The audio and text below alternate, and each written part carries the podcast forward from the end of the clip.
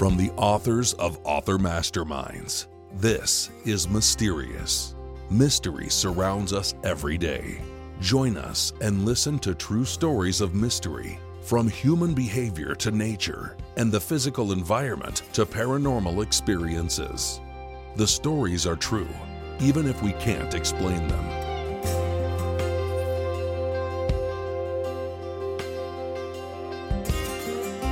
First named in 1972, the Alaska Triangle stretches from Anchorage in south central Alaska to Juneau in the southeast panhandle to Utqiagvik, formerly known as Barrow, on Alaska's northern coast. Since 1988, more than 16,000 people have vanished from this area, and every year, approximately four people go missing per every 1,000 Alaska residents. This rate is twice the national average.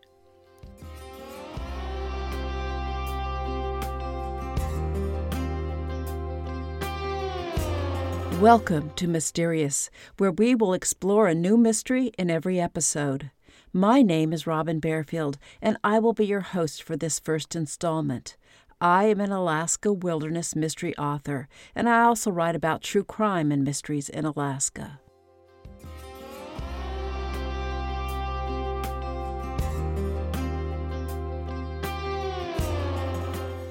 I was surprised when I first learned how many people disappear in Alaska. But I don't need an underground pyramid or mysterious magnetic vortices to explain the statistics. I also don't understand the need for a triangle, since people disappear throughout the state, not just in the area outlined by a geometric figure's hypothetical lines. I guess a triangle conjures up the aura of the Bermuda Triangle, though, and suggests the possibility of mysterious forces at play.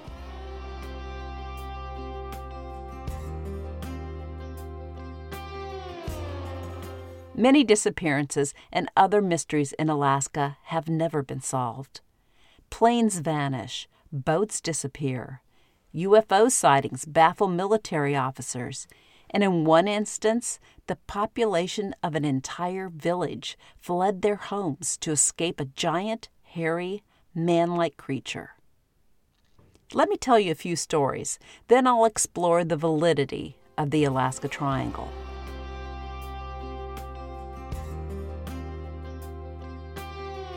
The mysterious disappearance of the plane carrying House Majority Leader Hale Boggs and Alaska Representative Nick Begich trails along the southern leg of the so called Triangle. In 1972, Hale Boggs agreed to help Nick Begich campaign for Begich's reelection to the House of Representatives. On the morning of October 16, 1972, Boggs, Begich, Begich's special assistant, Russell Brown, and pilot Don Johns departed Anchorage in a Cessna C 310 aircraft for an estimated three hour, 30 minute flight to Juneau and a planned election rally. The weather forecast en route was marginal with turbulence, low visibility, and icing conditions. Johns was an experienced pilot, but had a reputation as a risk taker. Johns called the tower 10 minutes after takeoff, but neither he nor his passengers were ever heard from again. An hour after the Cessna C 310 failed to land in Juneau, an intensive search ensued and lasted 39 days. 400 aircraft searched for any sign of the downed plane, but nothing was found then nor since. Conspiracy theories swirled around the apparent deaths of Boggs and Begich. The most prominent of these suggested J. Edgar Hoover had a bomb placed on the plane to silence Boggs, who some suspected wanted to reopen the Kennedy assassination investigation. For proponents of the Alaska Triangle theory, this is the most famous case to support their beliefs. Alaska has some of the most intimidating terrain and ge- geography on the planet. Huge mountains covered by glaciers, pockmarked with deep crevasses and canyons, descend into heavily forested slopes, and these in turn plunge into the North Pacific Ocean. Couple this daunting landscape with challenging weather conditions, and you can understand how and why small planes disappear in the 49th state. Planes started vanishing in Alaska as soon as humans began to fly them here. Sometimes hikers find wreckage from a downed plane decades after it disappeared. Or a fisherman spots a seat cushion washed onto the shore, hinting to the final resting spot of the aircraft. Other times, though, as in the case of the Boggs Begich flight, searchers never find a scrap of material or metal, and the fate of the plane and its occupants remains a mystery.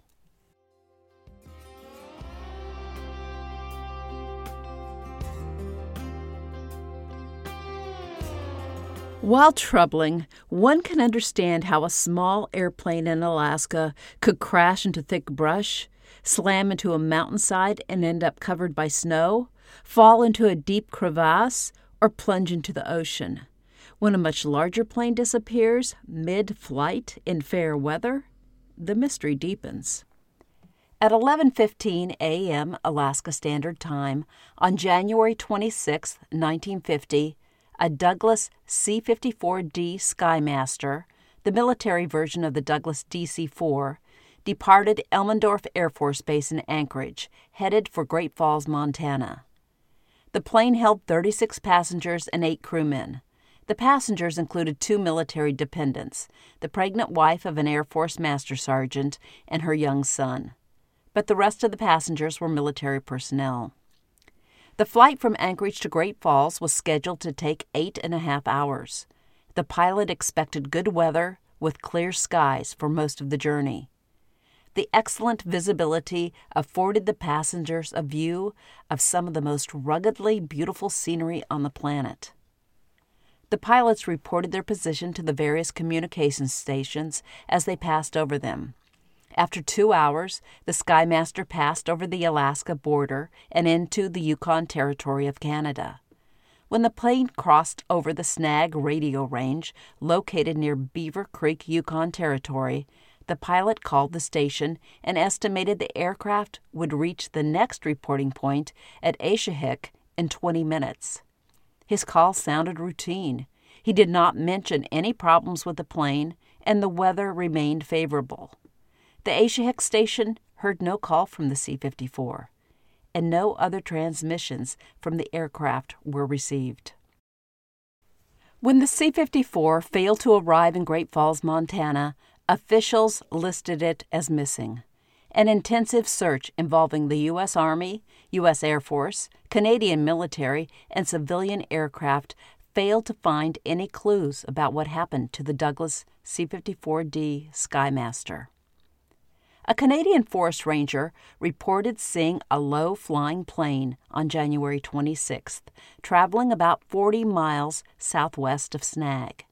He said the airplane suddenly disappeared and he heard a loud explosion followed by columns of black smoke. Searchers found the sight incredible, but they found no evidence of a downed airplane in the area, the ranger indicated. Other reported sightings of the C 54 sent investigators in several different directions, but they found no remnant of the missing plane. Experts believe whatever happened to the Skymaster was both sudden and catastrophic and structural failure, navigational error, or crew incapacitation must have caused the accident. Those who believe in the Alaska Triangle might suggest other reasons.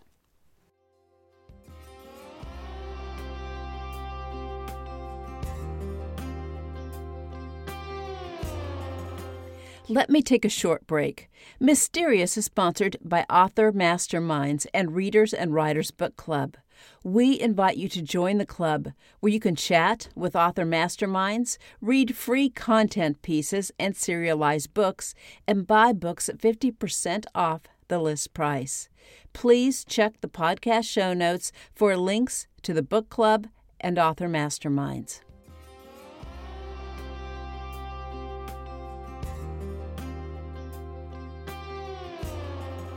No description of strange happenings in the Alaska Triangle would be complete without reports of UFO sightings, and one of the best documented UFO encounters ever recorded occurred in the airspace near Fairbanks on November 17, 1986.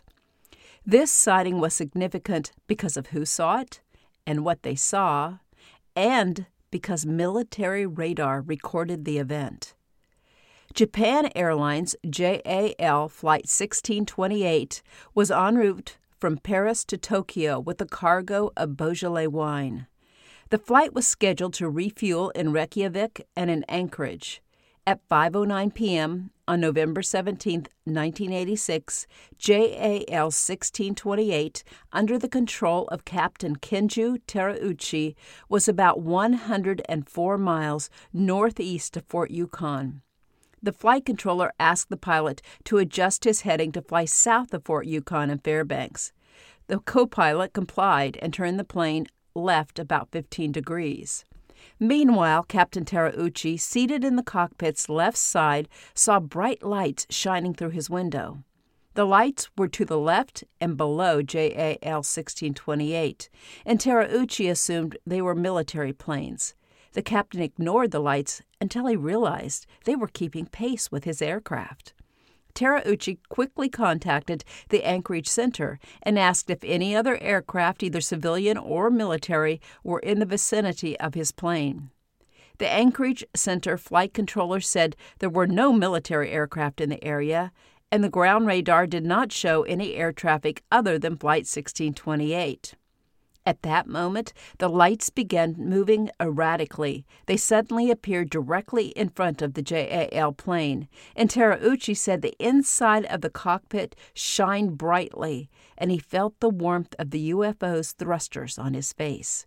Terauchi said he and his crew were not immediately frightened, but instead watched in amazement as the lights pulsed and kept pace with the jumbo jet. When Terauchi reported the strange lights, the Anchorage Center controller said he saw nothing on his radar. The plane's radar, though, showed a large green round object seven to eight miles away. When the cargo plane arrived above Eielson Air Force Base near Fairbanks, it was a clear night, and the bright city lights lit up the sky. Terauchi looked out his window and saw the silhouette of a gigantic spaceship following their plane. He later said the UFO was twice the size of an aircraft carrier. He could only guess this was the mothership of the smaller UFOs the plane had previously encountered. The massive, unidentified aircraft struck fear in Terauchi, and he attempted evasive maneuvers to avoid it. The UFO mirrored his every move. The Anchorage Center controller offered to scramble a military jet, but Terauchi declined, fearing the enormous spaceship would consider such an action confrontational. When a United Airlines passenger jet flew into the area near the JAL cargo plane, the air traffic controller asked the United flight crew to get a visual of the situation. Terauchi said that as soon as the United Airlines plane arrived, the UFO disappeared and he did not see it again. One week after the JAL 1628 incident, John Callahan, the FAA Division Chief of Accidents and Investigations in Washington, D.C., received a call from a flight control supervisor in Anchorage.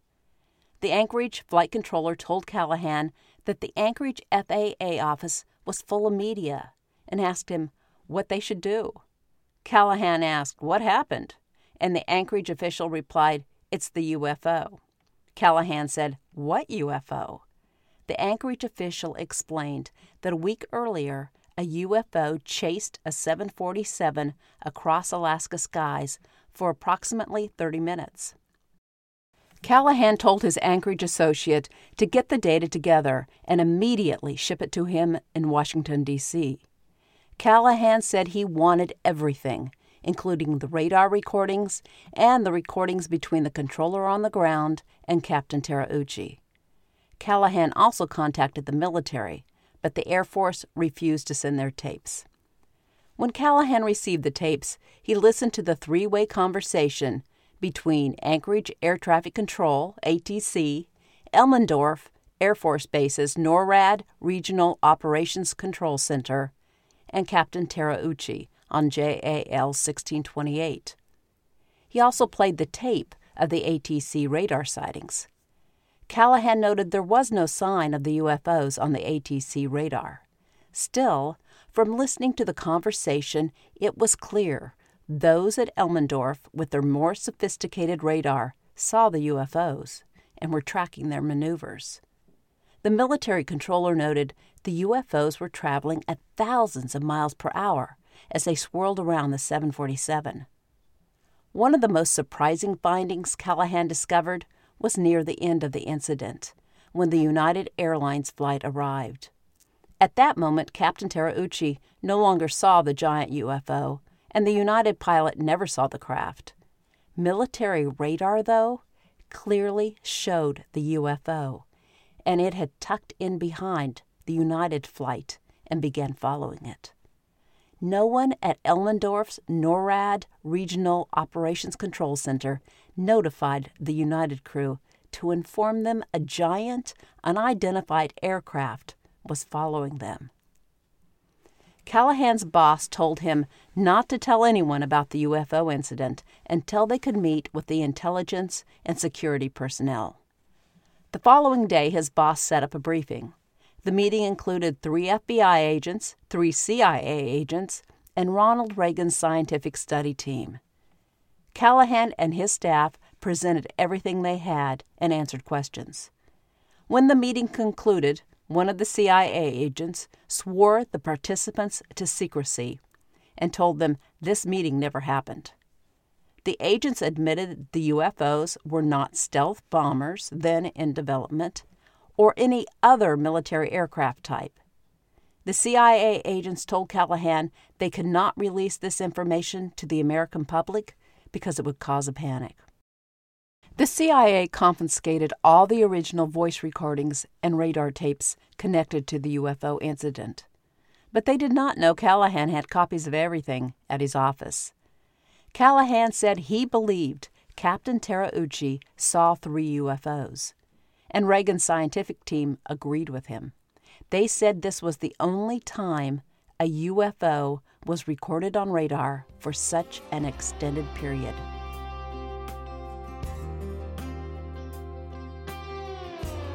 Commercial airline pilots again reported UFO sightings in Alaska skies in January 1987, little more than two months after Captain Terauchi claimed he and his crew saw three UFOs. On January 29, 1987, the crew of Alaska Airlines Flight 53 sighted a fast moving object on their onboard weather radar. The plane was flying at 35,000 feet, or 11,000 meters, and was approximately 60 miles, or 97 kilometers, west of McGrath on a flight from Nome to Anchorage. The crew calculated the UFO was moving at a speed of 18,000 miles per hour, or 29,000 kilometers per hour, as it sped away from them. On January 30, 1987, a U.S. Air Force KC 135 jet traveling from Anchorage to Fairbanks sighted a huge UFO. Still, other than the recording of the conversation between the Air Force crew and Anchorage Center, little was relayed about this sighting. Over the years, individuals have reported countless other UFOs in the skies over Alaska, but none as well documented as the sighting by the crew of JAL 1628. Since 1998, there have been more than 560 UFO sightings reported in Alaska.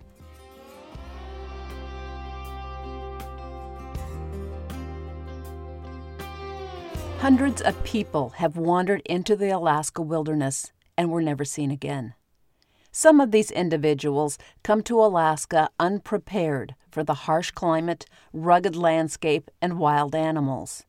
But even experienced outdoorsmen, mountain climbers, and boaters disappear here. Richard Lyman Griffiths from Spokane, Washington, invented a wilderness survival cocoon.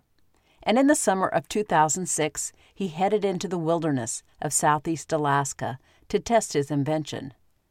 No one reported him missing for a year. When authorities began searching for him, they learned a bus dropped off Griffiths along the Alaska Highway. He stopped at a lodge near the White River, where he left some of his gear, and told people he planned to hike upriver to McCarthy, a small town in the Wrangell St. Elias National Park. He was never seen again. Since Griffiths told friends he might spend the winter in Alaska, no one worried about him for several months. But finally, a friend called the Canadian Mounties and reported him missing. His friend had no idea where Griffiths was planning to go to test his wilderness cocoon. No trace has ever been found of Griffiths or his bright orange cocoon.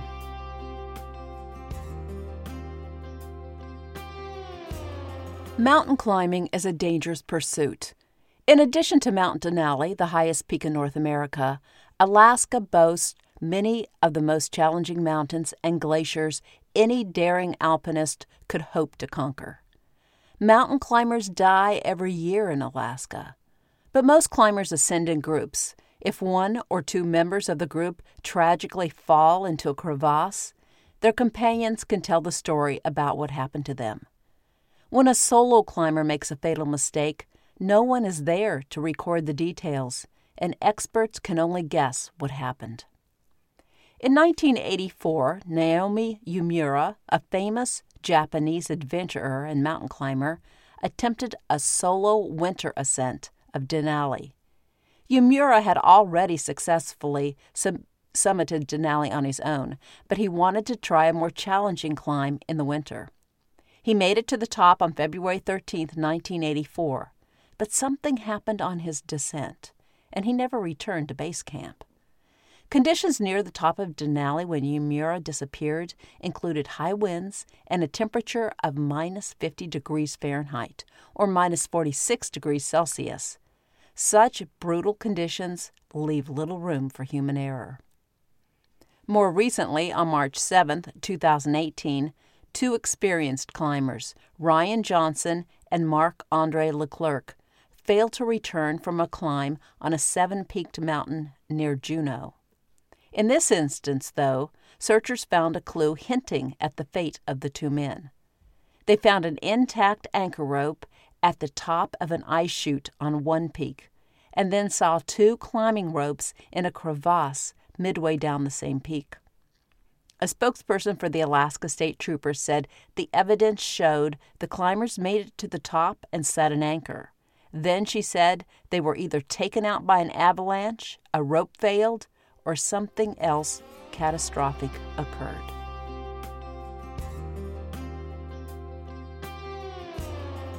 There's no question more people, planes, and boats disappear in Alaska than anywhere else in the United States. Is something strange happening here? Or is this just a dangerous place with huge mountains, treacherous glaciers, roaring rivers, and violent storms? In the 1930s and 1940s, after several villagers from Portlock, Alaska, on the Kenai Peninsula, disappeared under mysterious circumstances, town folks became convinced a giant, man like creature was preying on the residents. The remaining villagers packed their gear and left the area. The houses of the ghost town of Portlock remain.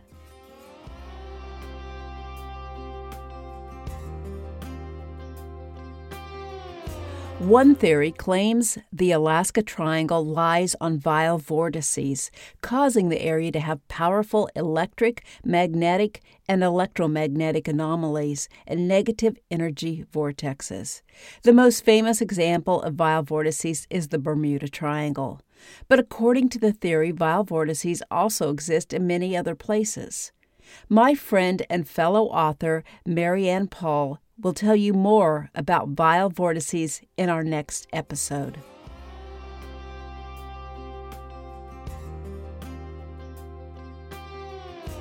Alaska is mostly wilderness, and natural elements are linked to the majority of the mysterious disappearances here.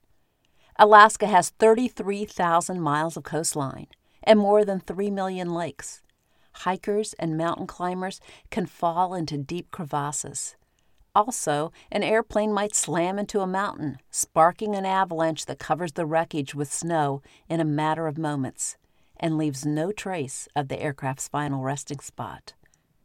Accidental injuries occur at twice the national rate in Alaska and are the third leading cause of death. People wander into the wilderness unprepared for what to expect, and authorities rescue hundreds of individuals every year. Still, most hikers survive their wilderness adventures in the Alaska Triangle without suffering even a scratch, and most planes and boats in the area reach their destinations without issue. Alaska is beautiful and safe until it isn't.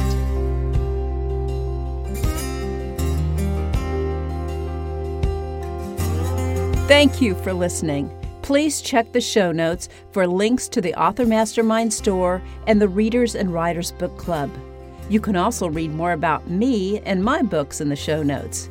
If you enjoyed this podcast, don't forget to subscribe so you won't miss an episode of Mysterious, where my fellow authors and I explore mysteries in the world around us.